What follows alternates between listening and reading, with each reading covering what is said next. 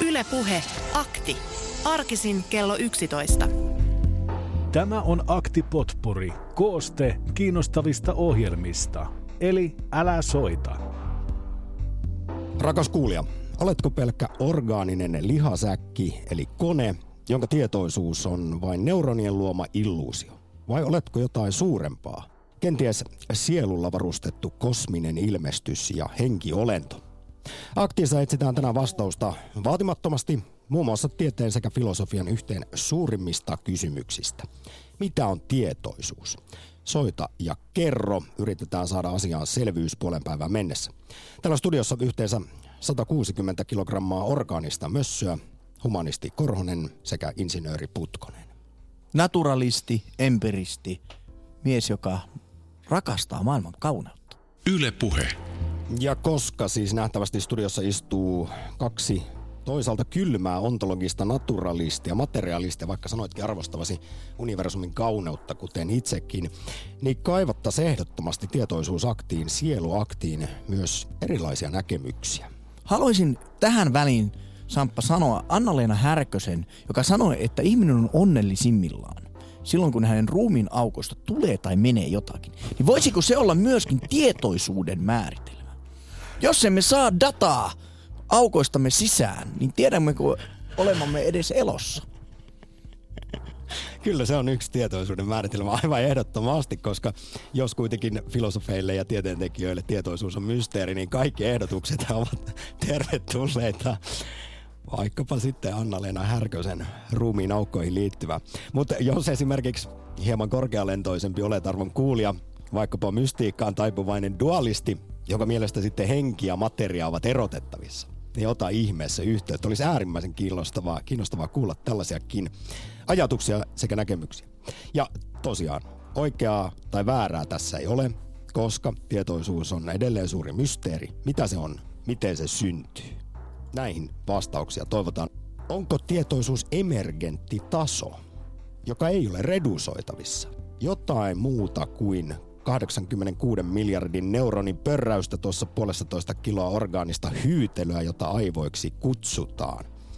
Onko se siis jotain suurempaa? Itse asiassa tässä kun perehdyin aiheeseen, niin Stephen Hawkingin hyvä kaveri, brittifyysikko Oxfordin yliopistosta Roger Penrose on jo pitkään esittänyt, että kvanttimekaniikka liittyy olennaisesti tietoisuuden syntymiseen aivoissa. Meillä olisi tämmöinen kvanttitietoisuus ja siksi se on painut tutkijoita, että mistä se tietoisuus koostuu, kun sitä ei ole saatu vielä selvitettyä eikä hahmotettua. Näin naturistina ja osit... Naturisti. Naturistina, kyllä. Niin uskon, että kaikki... Naturalistina, sä näet, et ole munasellaista tänään studiossa. Naturalistina, kyllä kyllä. Niin, siis kaikki ovat pohjimmiltaan kvanttiilmiöitä. Uskon reduktion hyvin, hyvin tarkasti. Kaikki on siis redusoitavissa loppupeleissä 13,82 miljardin vuoden taakse alkuräjähdyksen inflaatioon. Kyllä. Siihen kvanttivaahtoon. On, ja, ja niin kuin ne että niin kuin asiat emergoituvat, eli ne, ne syntyvät. Informaatiota hukataan, mutta me olemme niin alkeellisia olentoja, että tämän täydellisen informaation käsittely ei koko universumin ikä riittäisi, niin sillä ei ole mitään järkeä. Niin sen takia me tutkimme näitä ylätason ongelmia, johon suurin suurin osa informaatiosta on jonnekin kadonnut. Sinä et aio, insinööri Putkonen, siis siirtyä sen jälkeen, kun henkesi irtautuu tästä tomumajasta, niin vaikkapa jollekin astraalitasolle? En, minä vaihdan vain energiamuotoani. Ja tietoisuuteni, joka on ollut suurta hämäystä, niin se vaan muuttuu lämmöksi tähtien sisuksiin. Niin, sanoit tuossa juuri sanan tai viittasit illuusioon. Onko tosiaan tietoisuus esimerkiksi sitten lopulta neuronien tuottama harha? Olemme vain loppupeleissä tällaisia lihasäkkejä, joita istuu tällä hetkellä täällä hyvin matala-otsaisesti 160 kiloa yhteensä Yle Puheen aktiivistudiossa. Luin tuosta vähän tuosta minuudesta ja, ja monet perustuvat siihen, että minuus on osa muistia, mutta että mutta muistatko sinä esimerkiksi, millainen olit vaikka kolmivuotiaana? Tuskinpa. Että jos se minuus olisi edelleen se sama pikku kolmivuotias samppa, niin varmaan muistasit sitten kaikki ne tunnetilat ja, ja persoonallisuutesi ja halusi ja toiveesi ja epätoiveesi. Viittaatko tällä nyt siihen, että mikään ei ole pysyvää? Ei todellakaan. Ja, tästä ja näin niin, ollen myöskään sielua ei ole tällaista jotain Ky- pysyvää en- sielua olemassa. Vaikea kuvitella, että ihmisellä olisi joku partikkeli, joka on ajasta ja paikasta ja gravitaatiossa vapaa, joka sitten liihuttaa aina ja ikuisesti ennen ja jälkeen ajan. Tästä päästään jälleen tietoisuusaktin, sieluaktin yhteen pääkysymyksistä. Onko meillä niin sanottu sielu vai onko tietoisuus sielu? Toisaalta, mitä se tietoisuus sitten on? Onko se vain neuronien pörräystä tuossa orgaanisessa mössössä eli aivoissa vai kenties sitten oletko tosiaan dualisti, joka irrottaa hengen ja materian toisistaan. Näin ajattelivat muun muassa Platon ja Aristoteles, mutta nykyfilosofit eivät dualismiin oikein taivu, vaan kannattavat monoismia, jonka mukaan tämä on sitten ehkä kuitenkin sellaista vain sähkökemiallista hyrinää, jonka kautta me yritämme jollain lailla ratkoa ja miettiä elämän tarkoitusta sekä universumin koostumusta. Nyt yhteydenottoja, rakkaat kuulijat. Otetaan sellaista oikein kunnon ontologista purkajauhantaa ja mielen filosofiana hattaran pureskelua tässä lounastunnilla. Yle Puhe, akti. Terve Eero. Terve, terve. Semmoista asiasta olisin jutellut, kun puhutaan tästä ajasta, niin tämä probleema liittyy niin nykyaikaan aika paljon sikäli, että ihmisen käsite on, käsite on sellainen, että ihminen on itse on luonut ajan, ei avaruus. Aha. Ymmärrän varmaan Eero, mitä ajat takaa. Tässähän on niin kaksi ajatusta. Toisaalta siis, kun ajatellaan, että elämme aika-avaruudessa, kuten Einsteinin yleinen suhteellisuusteoria kertoo, ja sen mukaan siis 13,82 miljardia vuotta sitten molemmat syntyivät, niin aika kuin avaruuskin, nyhjästiin tyhjästä kvanttifysikaalisin ilmiöin. Mutta ymmärtääkseni oot- joidenkin tutkimusten mukaan kaikki tapahtuu yhtä aikaa, niin eilinen kuin huominenkin, mutta meidän tietynlaiset 3D-aivot kokevat ajan, vaikka kaikki Kyllä. oikeasti itse asiassa sun syntymä ja kuolema, kaikkien tapahtuu y- yhtä aikaa, koko ajan. Mutta se probleema on siinä, että nyt kun tämä tulee tämä uusi teleskooppi, jolla resoluutio rupeaa olemaan kymmeniä kertoja parempi, siis se James Webb, joka tulee tässä muutamien vuosien päästä taivaalle toivon mukaan, Kyllä. niin si- silloin, silloin me ehkä pystytään näkemään vielä sen alkuräjähdyksen taakse. No en kyllä nyt ole tällaista lukenut, että se James Webb ihan näin tarkka olisi, koska toisaalta ei ole olemassa aikaa ennen alkuräjähdystä. Se on vähän sama kuin menee etelänavalle, niin siitä ei voi mennä enää ete- enemmän etelämässä, jos aika syntyy mä, tarko- mä kuitenkin. tarkoitan sitä hyvin yksinkertaisesti, että sä tiedät, että resoluutio tarkoittaa sitä, että niiden pikselitten määrä, niin se pienenee, eli se pystyt näkemään, koska nykyisin se etäisyys, mikä me nähdään, niin se on yhden pikselin varassa. No mitä uskot, Eero, että sitten kun James Webb tuloksensa antaa ja ne on ruodittu ja analysoitu, niin mitä me sitten havaitsemme? Meidän täytyy ehkä, tämä on vaan semmoinen pikainen arvio, että ehkä meidän täytyy jollakin tavalla muuttaa tätä käsitystä alkuräjähdyksestä. Ymmärrätkö, että me, eikä me nähdään kauemmaksi kuin mitä se alkuräjähdys on jo ollut. Eli jos tässä olisikin kyseessä tämmöinen sykkivä maailmankaikkeus, joka alkaa ja sitten loppuu ja tästä päästään ehkä multiversumeihinkin. Ei, ei ole mitään alkua eikä loppua, vaan se, tämä on aina ollut olemassa. Sen takia mä palaan tähän ensimmäiseen lauseeseen, että ihminen on keksinyt ajan, ei avaruus. Nyt vielä Eero, tässä lähdettiin upeisiin kosmisiin sfääreihin, mutta koska pohdimme tänään aktissa tietoisuutta, niin kysyn sun näkemystä asiaan, että olemmeko me pelkästään atomiemme summa? Tietoisuus paranee. Tietoisuus paranee tässä. Ehkä se otetaan kolmen, kolmen, viiden vuoden päästä, niin me voimme palata tähän asiaan uudestaan. Mutta mitä sä nyt näet? Ollaanko me vain ihminen? Onko ihminen vain orgaaninen tämmöinen sähkökemiallinen lihasäkki vai onko, olemmeko sitten ehkä jollain lailla jotain henkiolentoon viittaavaa Se, myös? se on se, semmoinen tuota, meidän kannalta onnellinen sattuma. Monen meistä kannalta se on ihan kiva, että on satuttu tänne universumiin syntymään ja elämää Niin kokemaan. onnellinen sattuma. Mä. Kyllä. Kiitos Eero. Yle Puhe, akti. Pari WhatsApp-viestiä. Minäkin uskon, ettei radiotoimittajalla ole sielua, mutta meillä käsityöläisillä on sellainen. Se kehittyy harjoittu- harjoittamamme jumalaisen luomistyön myötä. Parhaillaan uudistan WC-tiloja. Voitte vain kuvitella, millaista sielua samalla syntyy. Ja sitten VP kirjoittaa, luulisin, että tietoisuus on vain fysiikkaa, kemiaa ja sitä kvanttijuttua, mutta pelkäänpä, että se on sittenkin henkimaailman juttuja. Ai ai. Yle Puhe. Sitten heilahdetaan. Heilahdatteko me oikeasti Espanjaan? Martti, Terve, terve. oot sä Torre Viehassa? Yes, kyllä. No loistavaa, en muista milloin viimeksi olisi lähestytty, mutta nyt ollaan niin kosmisissa sfääreissä, että tässä lähetyksessä välimatka Suomesta Espanjaan ei ole mitään. Kerro, minkälaisia ajatuksia on herännyt?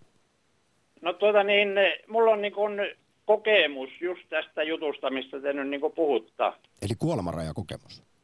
Kyllä joo. Et mulla oli tuossa niin kolmisen vuotta sitten, niin joutui sairaalaan tämmöinen vakava sisäinen verenvuoto ja sitten makasin teholla niin kolme neljä vuorokautta ja olin sitten niin kuin enimmäkseen tajuttomana. Ja siinä oli tuota, tärkein kokemus, siinä oli tämmöinen, että niin olin tämmöisessä valtavan niin kuin laajassa tilassa, jossa oli valoa ja olotila oli äärimmäisen hyvä ja miellyttävä ja rakkaudellinen. Ja niin hyvä olotila, että en ole ikinä niin kuin kokenut. Ja sitten tämä valo oli tämmöinen sykkivä, hitaasti sykkivä valo, mutta ei mikään häikäisevä. Ja mä niin tuota, itse mielessäni ajattelin, että tämä on tuota, elävä valo. Ja sitten siinä oli semmoinen ääni, joka mulle niin kuin kertoi siinä, että siinä nimittäin niin kuin semmoisia kipinöitä hitaasti meni sitä valoa kohti. Ja tuota, tämä ääni kertoi, että sielut yhtyy jumaluuteen ja myöskin, että tässä vaiheessa niin tämä minä-tietoisuus otetaan pois. Yhdyt siis johonkin suurempaan. Siis minä en yhtynyt, vaan mä näin, kuinka tämmöisiä kipinöitä lenti tätä valoa kohti hitaasti. Ja tämä ääni kertoo, että niin sielut yhtyy jumaluuteen, ei siis Jumalaan, vaan jumaluuteen. No Ja- tässä vaiheessa, sitten- Martti, saat jatkaa kuvailua, tämä on äärimmäisen mielenkiintoista, mutta kysyn silti, että muuttiko tämä sun maailman katsomusta? Oliko tämä jotain sellaista, mitä et ollut kuvitellut voivan olevan olemassakaan, vai oliko sinulla aiempia uskomuksia vaikkapa liittyen henkimaailmaan?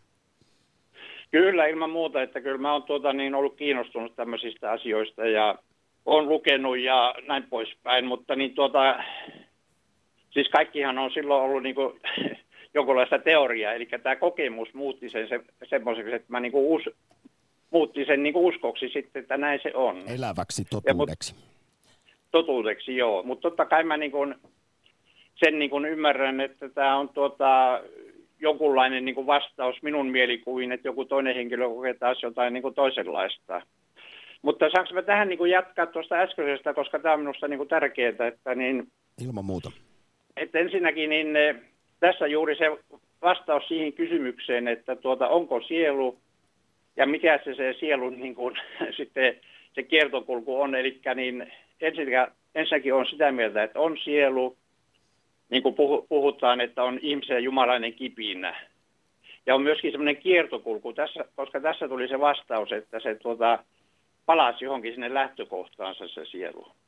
Eli periaatteessa me olemme sun tulkinnan mukaan henkiolentoja tai energiaolentoja, jotka vain hetkellisesti vierailee tässä lihasäkissä tomumajassa. Ja sitten kun siitä aika jättää, niin jatkamme matkaa. Noin voisi sanoa oikein hyvin. Mua, mua kiinnostaa semmoinen, että onko sitten, ajatteletko niin, että niitä sieluja on tietty määrä, mistä sitten joku korkeampi voima niitä sieluja jakelee ja ottaa ne sitten tämän lihasäkin jälkeen takaisin huostaan sen, niin luokse se niitä uusia sieluja itse koko ajan lisää vai onko niitä tosiaan raja, rajattu määrä ja osa niistähän kai joutuu kadotukseen? No ensinnäkin niin tämä mun ajatuksen mukaan, koska se sielu niin kuin palasi tänne johonkin, mistä se oli niin kuin lähtenyt, niin siinä on tämä kierto. Eli niin nämä sielut taas niin kuin kiertää, mutta että kuinka paljon niitä on, niin siitä mulla ei ole mitään niin kuin mielipidettä. Mutta se toinen tärkeä oli tässä, koska siinä niin kuin sanottiin, että minä-tietoisuus otetaan siinä vaiheessa pois. Eli nyt kun on puhuttu tästä minästä, niin siis minä, minulle se on minä-tietoisuus. Aivan. Ja se jäi tässä pois. Eli niin tai se oli tavallaan niin kuin tulijaiset sieltä tältä maan päällä tapahtuneesta kierroksesta, se, se minätietoisuuden luovuttaminen pois. Et se, se oli niin kuin tämmöinen tutkimusmatkailija, josa, joka on käynyt jossakin ja joka sitten tuo sen raportin sinne. Martti, moni, Niin. joka, jolla on tällainen kuolemanrajakokemus ja sitten tietysti palaa takaisin elävien kirjoihin, niin he ko- kokevat, että ovat voineet siinä tehdä vaikkapa sitten valintaa, että lähtevätkö niin sanotusti kohti valoa vai tulevatko takaisin, niin oliko sulla tällainen valinnan paikka? Siis oli hyvin selkeästi, koska siinä niin kuin käytiin niin kuin keskustelua. Ja mä muistan hyvin tarkkaan, että mä tuota, kerroin, että mulla olisi vielä niin kuin mielenkiintoa jatkaa täällä maan, maan päällä, että on niin kuin uteliaisuutta olemassa. Siis ju, juuri näin. Ole, oletko Harri pohtinut sitä, että miksi sinä sait tämän mahdollisuuden, koska käsittääkseni kaikki eivät saa tämmöistä mahdollisuutta, että lähtekö valoon vai mennäkö takaisin? No minä perustelin, perustelin siinä sitä, että niin vielä olisi tämmöistä halua niin kuin jatkaa tätä maanpäällistä, elämää ja, ja, ja uteliaisuutta olisi, että, niin, että riittikö sitten tämä perustelu, en tiedä. Tämä oli todella mielenkiintoinen puhelu Espanjasta saakka. Suuri kiitos, että soitit Martti. Kiitoksia. Ylepuhe akti. Arkisin kello 11. Tämä on Akti Potpuri, kooste kiinnostavista ohjelmista. Eli älä soita. Rakas kuulija, mitä on todellisuus? Mikä on totta? Ja mistä sinä sen voit lopulta tietää? Et itse asiassa mistään. Sen sijaan kaikki voi olla vain harhaa. Elämme oikeasti tietokonesimulaatiossa, joka on jonkinlaisen esimerkiksi korkeamman sivilisaation tai räkänokkaisen avaruusolio Teinin koodaama pikku pikku tiedeprojekti. Näin uskoo jollain tapaa yhä useampi nimekäs tiedemies. Tämä on Matrix-akti, jonka virtuaalisessa studiossa ohjelmoituina pelihahmoina tai sitten pelkkinä sinun rakas kuulija mielikuvituksesi tuotteina Samppa ja Heidi. Omaan elämänsä Trinity. Yle Puhe. Onko sulle Heidi Booströmin simulaatioargumentti tuttu? On, kun ryhdyin sitä eilen sitten tässä pohdiskelemaan ja vähän selvittelemään. Kuten sanoit, niin itse toivon jotain kevyehköä aihetta. Ja tuota, sitten päädymme tähän Matrix-aiheeseen, joten tuota... Sulla ei ollut tässä itse asiassa paljon sanottavaa, kun ilmoitin, että pohdimme tunnin verran sitä, elämmekö simulaatiossa tai Matrixissa. No mä huomasin, että sä oot sen verran liekeissä tästä aiheesta, että päätin antaa periksi. Ajattelin, että tästä voi syntyä jotain hyvää. Yritän pysytellä kartalla ja olen noihin mui, muinaisiin filosofeihin tässä yrittänyt perehtyä, että mitä he, mieltä he ovat tästä todellisuudesta ja olevaisuudestamme, minuudestamme. Joo, kyllä tässä nyt jauhetaan aikamoista ontologista purkkaa. Hyvä, että nostat esiin antiikin filosofit, menneiden vuosisatojen suuret ajattelijat, koska kaikki on kuitenkin miettineet sitä, että mistä tässä kaikessa on lopulta kyse. Ja kyllähän tämä edellä mainittu Boströmin simulaatioargumenttikin, joka siis vuonna 2003, eli 15 vuotta sitten ruotsalainen filosofi Oxfordin yliopistosta Nick Boström julkaisi, niin tämä ponnistaa tuolta ihan samoista ajatuksista, mutta katsoen nykyteknologiaa enemmänkin. No, mutta kerropas nyt kaikelle kansalle, koska Boostromin teoriat eivät ehkä ole ihan kaikille tuttuja, vaikka viime aikoina, pari viime vuotta tästä aiheesta, simulaatioteoriasta on aika paljon kyllä kirjoitettu.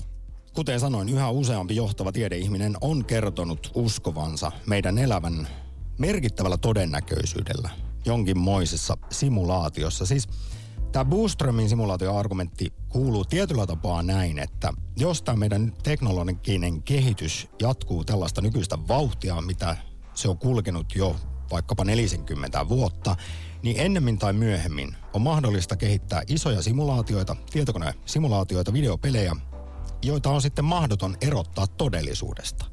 Ja kun tässä nyt oletetaan, että tietoisuutta voidaan aikanaan myös simuloida tietokoneella ja että tulevaisuudessa ihmisillä on käytettävissä lähes rajattomasti tietokoneen laskentatehoa, niin on vain siis äärimmäisen todennäköistä, että kaukaisen tulevaisuuden ihmiset käyttäisivät tuota tehoa luodakseen edeltäjäsimulaation. Mutta minkälaisen tietokoneen se oikein sitten vaatisi, koska esimerkiksi Turun yliopiston tähtitieteen dosentti Harji Lehto on, kun mä oon pohtinut tätä simulaation mahdollisuutta, johon kouluikäisenä hän on Ylen, Yle Uutisille antanut tästä kommenttia pari vuotta sitten, niin hänen mukaansa koko maapallon simulointi vaatisi tietokone, joka olisi isompi kuin itse maapallo.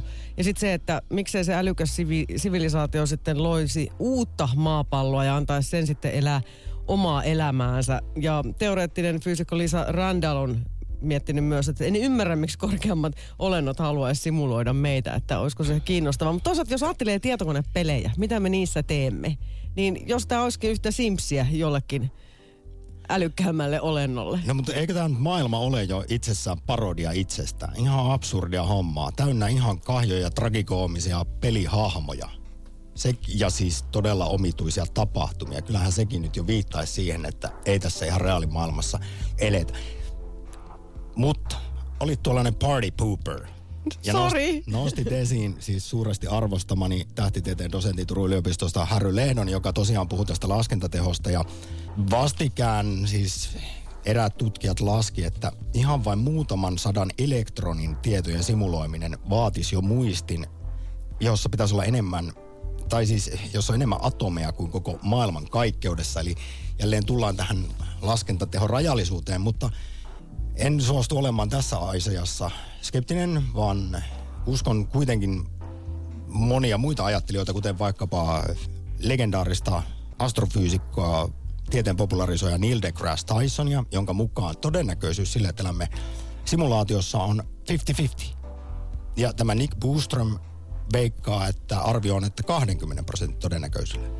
Tesla ja SpaceX-miljardööri Elon Musk on täysin vakuuttunut vedoten Boostromin simulaatioargumenttiin, että 99,99 prosentin todennäköisyydellä elämme simulaatiossa. Rakas, rakkaat kuulijat, kaikki saavat nyt esittää numerossa 020690001 omia ontologisia ajatuksiaan eli käsityksiään todellisuudesta, mikä on totta, elämmekö simulaatiossa ja mi- mikä sen sitten omankin ajatuksen perustelee, mutta Mutta mä haluaisin myös kuulijoilta tietää, että eläisitkö jotenkin toisin, jos saisit tietää, että elätte tietokonesimulaatiossa? tähän muuten osaltaan liittyy meidän päivän Twitter-kysymys. Kyllä. Mä kysytään sitä, että haluaisitko tietää ja ottaisitko sinisen pillerin eli unohduksen, sulkisit silmäsi vai sitten punaisen eli totuuden. Ja totuuden puolesta on nyt äänestänyt 65 prosenttia ja unohduksen puolesta 35 prosenttia. Täällä on tullut kommenttikin, että tuskin olemme valmiita totuuteen. Oletko sinä, rakas kuulija, olemassa? Vai itse asiassa ponnistatko samasta suunnasta kuin Descartes tällä cogito ergo sum hommalla, eli ajattelen siis olen. Ja sitä kautta ehkä koet, että, että ainoastaan sinä olet olemassa ja kaikki muut on vaikka sitten mielikuvituksessa tuotettu. Nyt rohkeasti yhteydenottoja.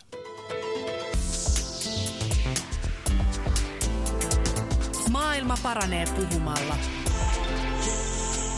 Yle Puhe.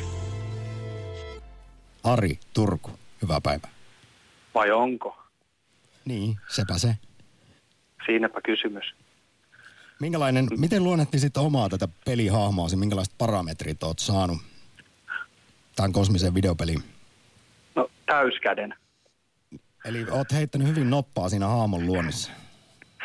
Joo, no kohtuullisen terveenä saanut olla ja tai ainakin fyysisesti terveenä kohtuullisesti ja näin poispäin. Et Mielenkiintoisen kysymys ehkä kuin, että onko, onko mikään totta, että minkä takia me haluamme tietää sen niin kovasti. Miksi me ihmiset haluamme tietää niin kovasti, että kuka meidät loi tai oli luomatta ja missä me tultiin vai tultiinko vai oli, oliko sittenkään. Että eikö se ole se, että No. koska me ymmärrämme kuolevamme, niin meitä kovasti tämä ajatus karmii ja siitä halutaan kovasti keinolla millä hyvänsä päästä eroon. Ja Oli se sitten vuosi- miten, miten huttua hyvänsä ja, Mm. ja miljoona uskontoa ja kaikissa peruspiirteittäin samat palikat. Ja myös tässä ö, tieteellisessä lähestymistavassa on aika monesti sellaisia, että ei malteta odottaa tieteellisiä tuloksia, vaan sitten keulitaan ja, ja tota, halutaan tietää jo vastaus, vaikka ei ole vielä menetelmiä testata sitä. No kun me ollaan niin kärsimättömiä. Mutta No siis niin on. vu- vuosituhansia on yritetty maailmaa Ja neljä tai viisi kertaa katsottu Matrixia. Kyllä. Siis totta kai tämmöiset eksistentiaaliset kysymykset on askarruttanut ihmismieltä läpi historian. Sitten on kehitetty erilaisia uskontoja ja toisaalta tiedekin yrittää omalla tavallaan sitten selittää, että miksi me täällä olemme tai mistä tämä kaikki koostuu. Wittgenstein sanoi, nyt mennään filosofiaan. Hän sanoi, että filosofian tarkoitus on osoittaa kärpäselle tie ulos kärpäsansasta.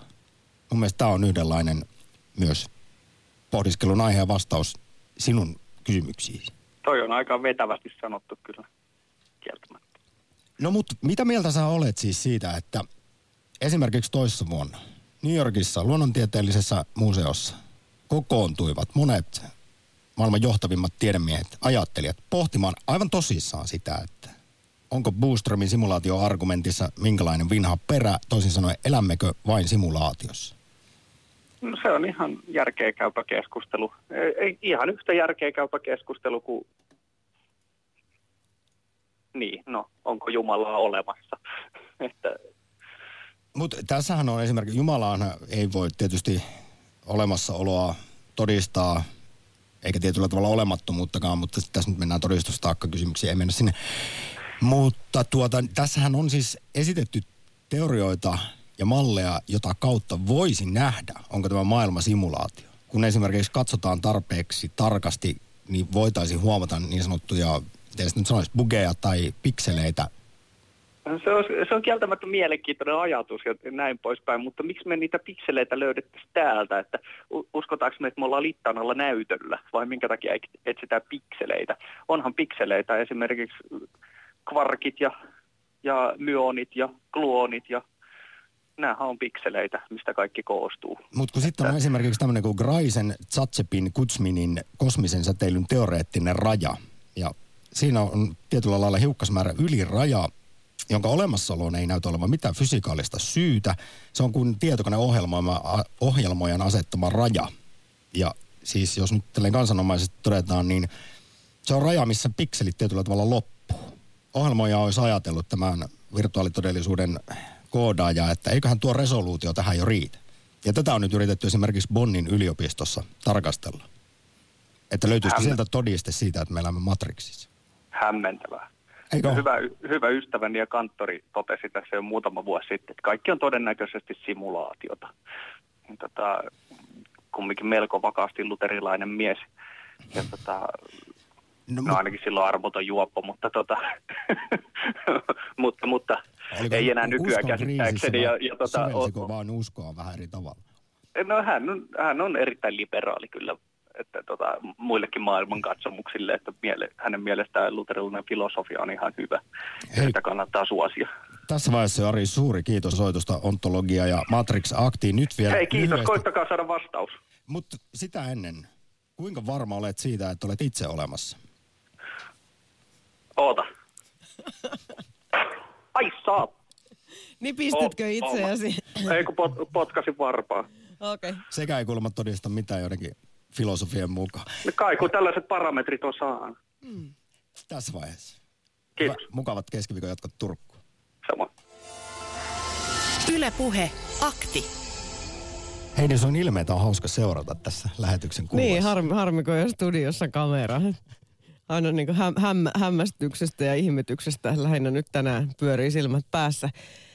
Kysyn tätä nipistämistä siksi, että meillä on tullut tällainen viesti, että jos epäilet olevasi unessa tai toisessa ulottuvuudessa, niin nipistä itseäsi kunnolla. Palaat saman tien reaalimaailmaan. Yle Puhe. kun mietittiin tätä todellisuutta ja mitä kaikkea voimme havaita ympärillämme ja sitten miten valitsemme uskoa sitten joihinkin tämmöisiin asioihin, joita emme aisteen voi havaita, niin ihan hyvä huomio tai kysymys WhatsAppissa numerossa 0401638586, että riittävätkö ihmisen aistit mittaamaan kaikkea? Tähän varmaan voi vastata, että eivät riitä. Ja puhelusta tuli myös mieleen filosofi Ilkka Niiniluoto, joka on todennut esimerkiksi, että vaikka tieteessä ei olekaan ehdottomia takeita totuudesta, niin on järkiperäisempää hyväksyä tieteen tulokset kuin sen kanssa ristiriidassa olevat käsitykset. Näin ei tule menetellä siksi, että ne välttämättä olisivat tosia, vaan siksi, että ne on saavutettu avoimen, kriittisen, havaintoihin perustuvan ja julkisesti valvottavissa olevan menetelmän avulla. Sinällään itse tähänkin yhdyn, että kun tässä jotenkin jonkinlaisella kävelysauvalla pitää tätä ihmeellistä elämänpolkua edetä täällä pimeässä kylmässä kosmoksessa sinisellä Tomu Hiukkasella, niin tuota, ehkä mieluummin sitten näin. Mutta jokainen tyylillään tänään kysymme Matrix Actissa, että mitä on todellisuus? Mikä on arvon kuulija sinun todellisuuskäsityksesi? Aika moni tiedeihminen on sitä mieltä, että Nick Booströmin simulaatioargumentti 15 vuoden takaa viittaisi siihen, että elämme itse asiassa jonkin korkeamman sivilisaation luomassa videopelissä. Kaikki on vain harha. Timppa, moro. Moi. Nyt ontologista purkkaa jauhamaan. Minkälaisia ajatuksia on herännyt? No tietenkin äärimmäisen mielenkiintoinen aihe. Mä rupesin miettimään tuossa, kun teillä oli siis siellä Twitterissä tämä, että kumman sen tota, Morfiuksen tarjoamista pillereistä ottaisi sen totuuden vai sitten se pysyisi unessa. Niin mehän tavallaan ollaan kaikki otettu, ootas, miten ne värit meni? Kumpi oli se, mikä kertoo todellisuuden? Punainen, punainen paljastaa sen, voi olla hyvinkin karun todellisuuden ja sininen, sen jälkeen vain jatkat eloa. Vähän niin kuin itse pohdit sitä, että eksistentialismi aktissa syksyllä, Timppa, että jatkat vaan ajelemista sillä Helsinki-Lahti motorilla ja teet töitä, jotta voit taas seuraavana päivänä tehdä töitä ja millään ei ole mitään merkitystä. Niin, siis koska musta tuntuu, että laajemminkin mehän ollaan kaikki se punainen nappi huitastu ja sitten tota, me vaan hirveästi työskennellään koko ajan unohtaaksemme se niin kuin punaisen napin näyttämä todellisuus. Koska siis, mä en tiedä kuinka paljon nyt, kun kaikki tällainen niin kuin no, uskonnollisuuksia ja tällä teiden kautta niin ollaan niin kuin maallistuttu aika paljon. Mä veikkaan, että no sanotaan, että merkittävä osa ihmisistä tajuaa sen, että kuoleman jälkeen ei ole mitään. Ja mä en nyt mitään prosentteja tähän pysty poliitikkona heittämään päästäni, mutta kuitenkin. Mutta siitä määrästä ihmisiä, jotka tajuaa sen, että tämä elämä, mikä meillä tässä on kesken elettävänä, niin se on ainutlaatuinen. Meillä ei tule mitään sen jälkeen. Niin iso osa siitä, ketkä sen tietää, niin se ei näyttäydy niiden toiminnassa mitenkään vaan me ollaan jotenkin siinä, meidäthän on siis ohjelmoitu kulttuurin ja kasvatuksen ja kaiken tällätteen myötä toimimaan tietyllä lailla. Nythän me ollaan lähinnä siis muurahaisia, jotka tälleen niin kuin luterilaisella tota, tällä, tällä niin kuin ahkeruudella tehdään hirveänä duunia, eikä edes tajuta sitä, että meidät on ohjelmoitu sille ajatuksella, että tee hirveästi duunia, niin sitten kuoltuassa pääset sinne niin kuin hyvään paikkaan. Että tämän kuuluukin olla kärsimystä tämän homman niin vaikka me ei enää uskota siihen, niin me ollaan, me ei jotenkin pystytty kyseenalaistamaan sitä meidän ohjelmointia, vaan me edelleen niin kuin eletään ikään kuin olisi jotain kuoleman jälkeen, vaikka me myös samalla tiedetään, että ei ole, mutta me ehkä jotenkin pystytään niin kuin pysähtymään sen, vaikka se punainen pilleri on niin kuin jo ulostettukin suunnilleen ja syödään sitä tavallaan niin kuin päivittäin, kun havahdutaan siihen, että ei hitto, tässähän tämä maailma on. Mutta tähän just se, minkä takia mä mietin, että elämmekö me todella tietokonesimulaatiossa, että jos me ei niin kuin tämän parempaan pystytä. mä mietin justiinsa yksi päivä sitä, että eihän tämä niin kuin, kaikki, mitä meidän ympärillä, tämä mikä me ollaan niin kuin, niin kuin nykyyhteiskunta, kaikki tämä meidän niin kuin ihmisten muodostama juttu, niin eihän tämä voi olla meidän niin kuin ihmisten kollektiivinen semmoinen perimmäisten toiveiden ja halujen niin kuin lopputulema. Ja jos on, niin se ei hirveän niin kuin paljon positiivista sano meistä ihmisistä. Että jos sellainen, että tämä nyt on parasta, mitä me pystyttiin silleen, silleen tuomaan. Että se, pakkohan tässä on ollut vaan semmoinen, että tämä, tämä, niin kuin, tämä peli, missä me ollaan ja tämä ohjelmoija, mikä siis ei ole mikään semmoinen UFO jossain, tai UFO kuin siis alieni jossain tietokoneen äärellä, jossain toisella planeetalla, vaan se on tämä meidän niin kuin, kulttuuri ja kaikki tämä meidän ympärillä on. Ja sitten me vaan niin vahvistetaan sitä tekemällä itse. Mehän ollaan meidän, niin kuin, me ollaan niitä ohjelmoijia. Me ohjelmoidaan meidän lapset elämään sitä samaa surullista elämää, mitä me ollaan eletty, koska me ei tajuta se, että me voitaisiin ehkä niin kuin muuttaa sitä ohjelmointia ja sille vapautua tästä, tästä niin kuin koodista. Mä Timppa, me ollaan ymmärrän tämän sun näkemyksen. Se on kuitenkin, huomaatko itse pikkusen pessimistinen. Jos taas optimistisesti katsotaan, niin kyllähän tässä on koko ajan, vaikka paljon pahaa tapahtuu ja ja mokaillaan ja ollaan typeriä me ihmiskunta monella tapaa, niin silti pojasta on polvi parantunut ja meillä on tällä hetkellä enemmän hyvinvointia. Asiat on paremmin maailmassa kuin koskaan ennen ihmiskunnan historiassa, siis niin monella mittarilla. Niin, no ja sitten jos luotamme siihen vaikkapa, että tässä kehitystä koko ajan tapahtuu, kaksi eteen, yksi taakse, mutta joka tapauksessa, niin siitä päästään jälleen Timppa päivän Matrix aktin aiheeseen, elämmekö simulaatiossa. Siis näinhän tässä nyt on sitten Neil deGrasse Tysonit, Elon Muskit, Nick Boostramit sanonut, että kun koko ajan tietokoneiden laskentateho kasvaa jatkuvasti, niin se on jo nyt johtanut virtuaalisten maailman yksityiskohtaisuuden hillittömään kasvuun ja tarkkuuteen, mikä sitten näkyy meillä ihan vaikkapa videopeleissä, niin on vain luontevaa ajatella, että tulevaisuudessa kun tämä kehitys eteenpäin näin menee, niin jossain vaiheessa peleistä tulee väistämättä sellaisia, että niitä ei voi erottaa todellisuudessa. Ja että joku tulevan sivilisaatio olisi näin pitkälle päässyt ja luonut sitten tällaisen videopelin, jossa me nyt elämme. Kuulostaako tämä sun mielestä ihan loogiselta päättelyltä? Kyllä mä näen sen tota, ihan askelmerkit ja loogisuuden siinä, mutta mä en, jotenkin se ei tunnu musta kuitenkaan. Mä jotenkin, ehkä mä, on, mä en ole hirveän perillä tietokoneista ja tällätteistä, niin jotenkin ehkä mä, niin kun, mut on sitten se joku, joku koodannut sen verran taidokkaasti, että, että on pistänyt sen semmoinen anturin estämään sen, että mä havahtuisin siihen omaan niin kuin pelihahmoisuuteeni. Mutta ehkä sä pystyt itse kehittämään sitä omaa avatariasi. Niin. Tähän on itse asiassa vielä sanottu näin.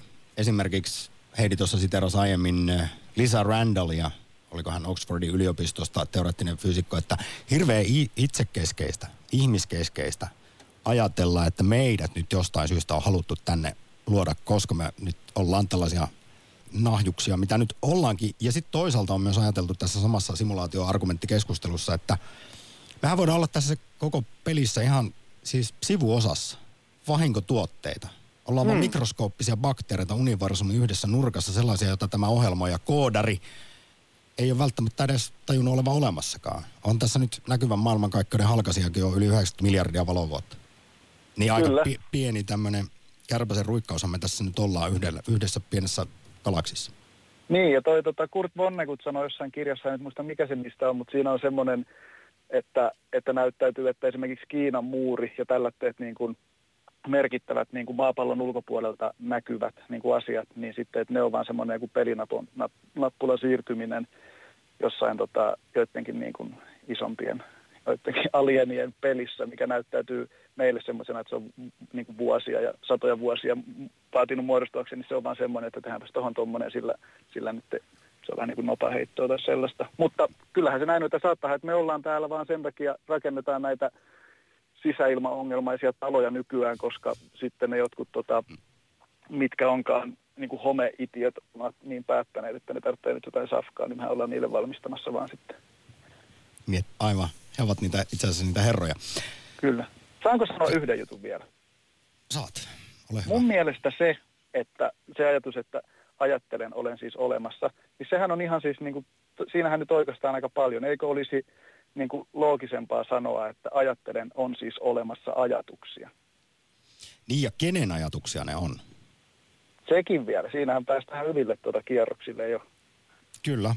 No mutta nyt, jos oletamme, että elämme simulaatiossa, niin Timppa, suosittelen, että yrität tehdä omalta osaltasi tästä Matrixista hieman parempi paikka. Teen Parempi simulaatio muille kanssapelaille. Sen uskon ja tiedän. Kiitos oikein paljon osallistumisesta Ontologia Akti. Kiitoksia.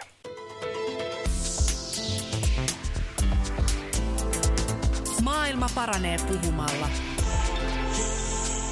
Yle Puhe.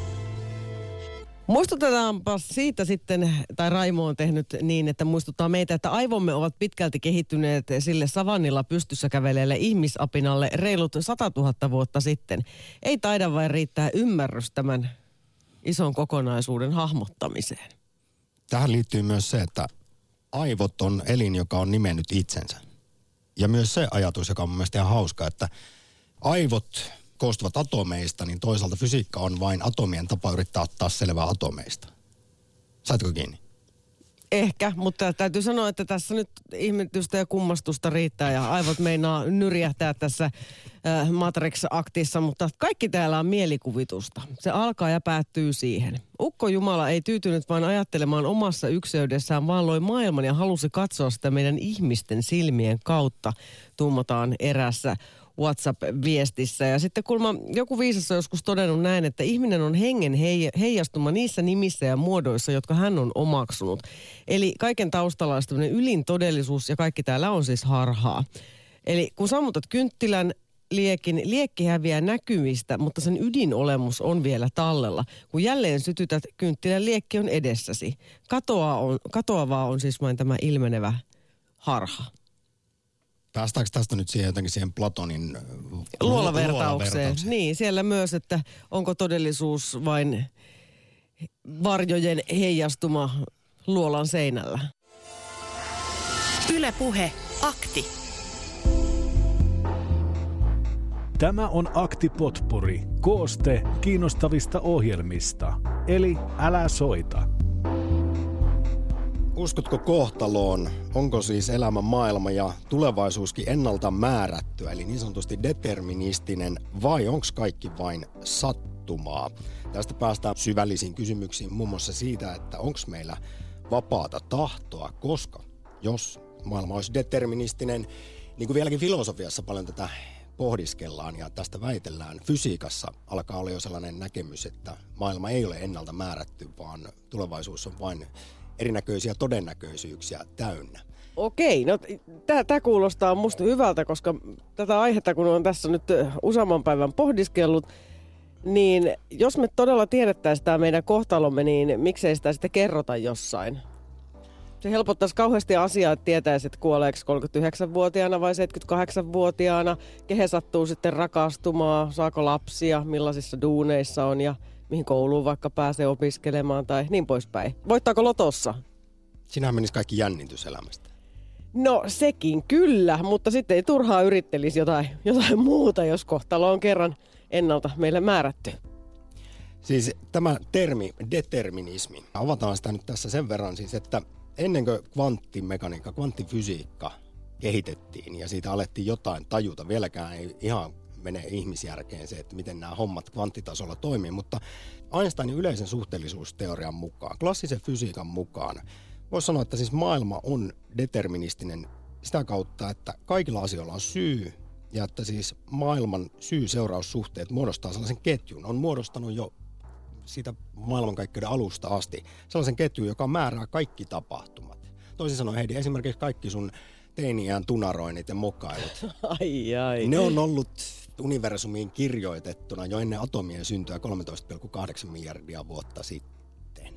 No näin varmaan joo, voisi olla hienoa, mutta miksei sitten ole kerrottu mulle missään, että miten tämä homma oikein pelittäisi. No jos siis determinismi tässä klassisen fysiikan ajatuksessa niin toimisi, niin kuin tekniikka kehittyisi tarpeeksi ja kehitettäisiin vaikkapa tarpeeksi tehokas supertietokone, joka voisi laskea kaikkien hiukkasten liikkeet, niin se kertoisi sitten suoraan oikeastaan sen, että mitä tulee tapahtumaan huomenna, ylihuomenna kaikkialla maailmassa ja maailman kaikkeudessa. Ja tuhannenkin vuoden kuluttua. Ja tämä olisi voitu laskea jo siis silloin ajan syntyessä, kun aikahan syntyi siis universumin alussa 13,8 miljardia vuotta sitten. No mutta sitten 1900-luvulla tuli kvanttifysiikka. Ja se sanookin, että itse asiassa tosiaan maailma ei ole deterministinen, alkutilanne ei määrää tulevaisuutta yksikäsitteisesti, vaan kertoo tosiaan todennäköisyydet eri mahdollisuuksille.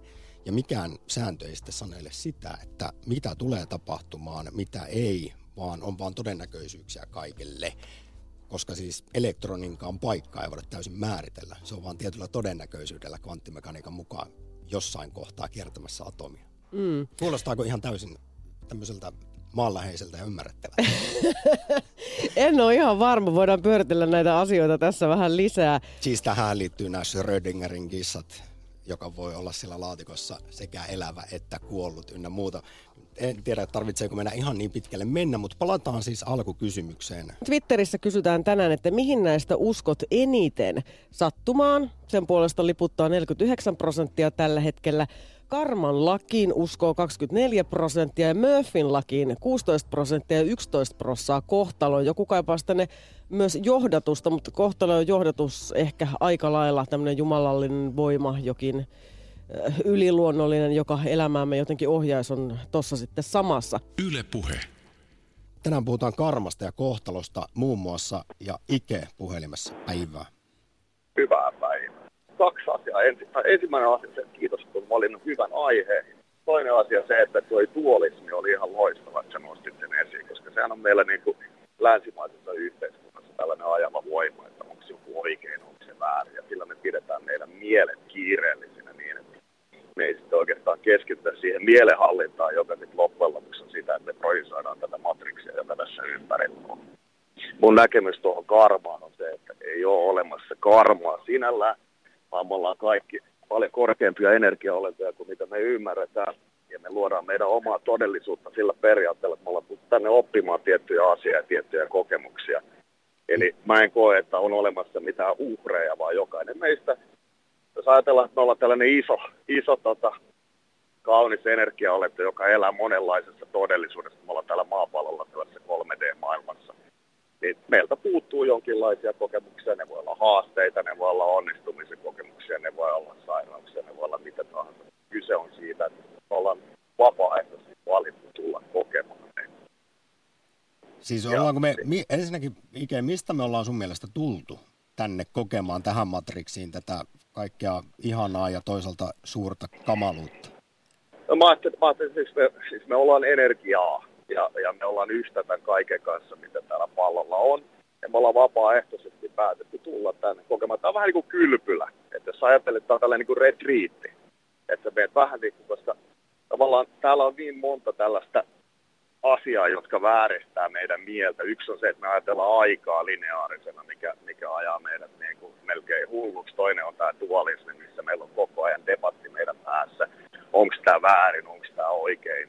Ää, joku sanoo sitä, joku sanoo tätä ja sillä me niin kuin pidetään, että meidän mieli on kauhean visi arvostelemassa erilaisia asioita ja tulkitsemassa erilaisia asioita.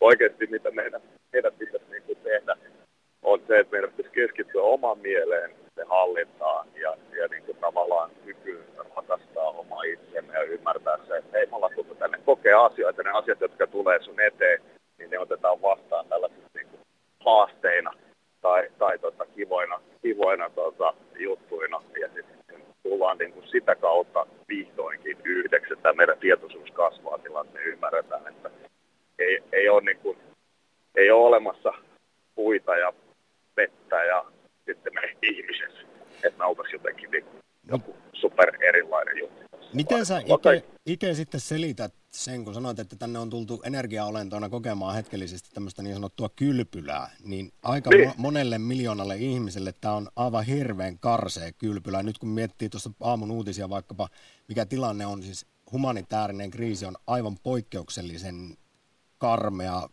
Syyriassa. Siellä on 400 000 ihmistä loukossa. Oh ja siellä pommitetaan ja, ja lapsia on käsittääkseni siitä porukasta puolet.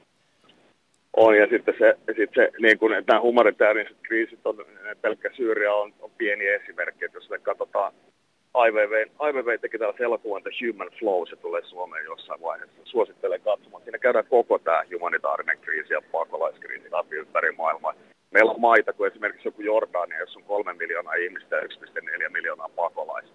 Et, et niin kuin edelleenkään mä en koe, että on olemassa uhreja. Oli se, oli se tapahtuma tai mikä tahansa, vaan meidän pitää ymmärtää, että me ollaan kaikki tultu tänne synnytään monta kertaa, me tullaan kokemaan erilaisia asioita. Ja totta kai meidän kaikkien tehtävä on tehdä tästä maailmasta parempi paikka. Se ei poista sitä, etteikö ole uhreja. Ja totta kai meillä on valtavia ongelmia, jotka meidän pitää ratkaista. Mutta se lähtökohta siihen ongelmanratkaisuun mun mielestä ei ole se, että on uhreja, että rakentaa sen päälle, vaan että meillä on oikeasti ongelmia ja meidän pitää tulla yhteen ja pystyä ratkaisemaan, koska loppupeleissä nämä ongelmat on hyvin pieniä. Ne on, mä tarkoitan hyvin pieniä siinä mielessä, että ne on hyvin ratkaistavissa, ei pieniä niiden mittakaavassa eikä pieniä siinä, siinä asioissa, mitä ihmisille tapahtuu, vaan siinä, että ne on oikeasti ratkaistavissa. Tässä muuten karmaan liittyen vielä ikä. Tässä vaiheessa jo kiitos mielenkiintoisesta puheenvuorosta. Buddha on sanonut, että maailman pahuus johtuu siitä, että ihmiset katsoo pienten hyvien tekojen olevan niin merkityksettömiä, ettei niitä kande oikein tehdä. Ja pienet pahat teot taas on niin vähäisiä, että niitä voi hyvinkin tehdä. Ja näin maailman huono karma kasvaa valtaisaksi. Se on siis, meillä on erilaisia näkemyksiä. Siihen löytyy sitten taas japanilainen buddhismi, zen-buddhismi, missä, missä sitten taas asiat esitetään pikkasen eri lailla, niin sanotaan, että, että, että mikään ei ole mitään, mutta se on kuitenkin jotakin. Mutta se ei kuitenkaan mitään. Eli, eli tyhjyys on tässä ja tyhjyys on kaikki. Ai että mihin niin. sfääreihin päästään lounastunnilla kohtalo- ja karma-aktissa. Ike, nyt tässä vaiheessa kiitos oikein paljon osallistumisesta. Kiitoksia teille, kiitos keskustelusta. Yle Puhe, akti. Olin harjoittelijana huoltamassa tikkaiden päällä bussihallin ovia. Kuskittomassa bussissa jarrut pettivät ja bussi vyöryi aivan läheltä ovien läpi. Toisen kerran porasin seinää. Ihmettelin, kun terästä sinkosi kipinöitä. Joku idiootti oli vaihtanut maa- ja virtajohdon kytkirasiassa. Jos olisin ottanut tukea metalliputkesta, niin piste, piste, piste. Ja sitten kolmannella kerralla, kun henki kulta meinasi lähteä, pidemme illalla kahvitaukoa, istuen ison leikkurin pöydällä. Hipaisin jalalla kytkintä, jolloin iso terä iski alas aivan selän takaa. Henki olisi ollut hilkulla, jos olisi nojautunut taaksepäin.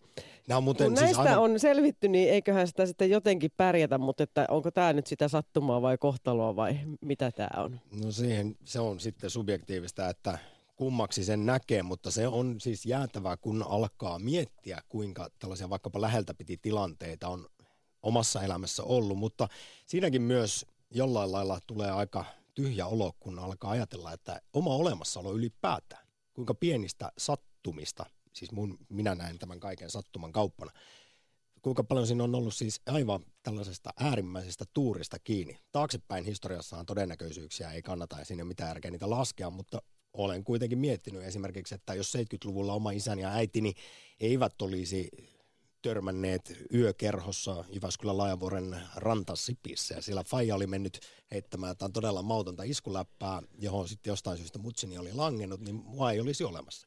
Saati sitten, kun miettii montako sukupolvea tässä on tultu ja aina on tällä lailla nämä isovanhempani ja iso-isovanhempani toisensa löytäneet, niin tässä on tultu aika monen sattuman kautta nykyiseen hetkeen. Niin, ja siis mullahan meinas siis äh, isovanhemmat ja mukaan lukien äitini silloin lapsena muuttaa Australiaan, että tus, tuskinpa olisin minä tässä tällaisena henkilönä, jos näin olisi päässyt käymään.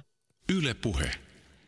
Sitten Lempäälä Antti, hyvää päivää. No, joo, terve. Tota, niin, mulla on semmoinen, että mä en oikein tuohon karmaan usko, niin kuin oli tämä edellinen puhuja, mutta tuo mitä puhuitte noista sattumista, niin toi mua koskettaa kanssa, että mä itsekin olen vaimoni tavannut Jyväskylän yöelämässä ja tavallaan kun puhuin tuosta Aikamoinen isovanhemmista- sattuma.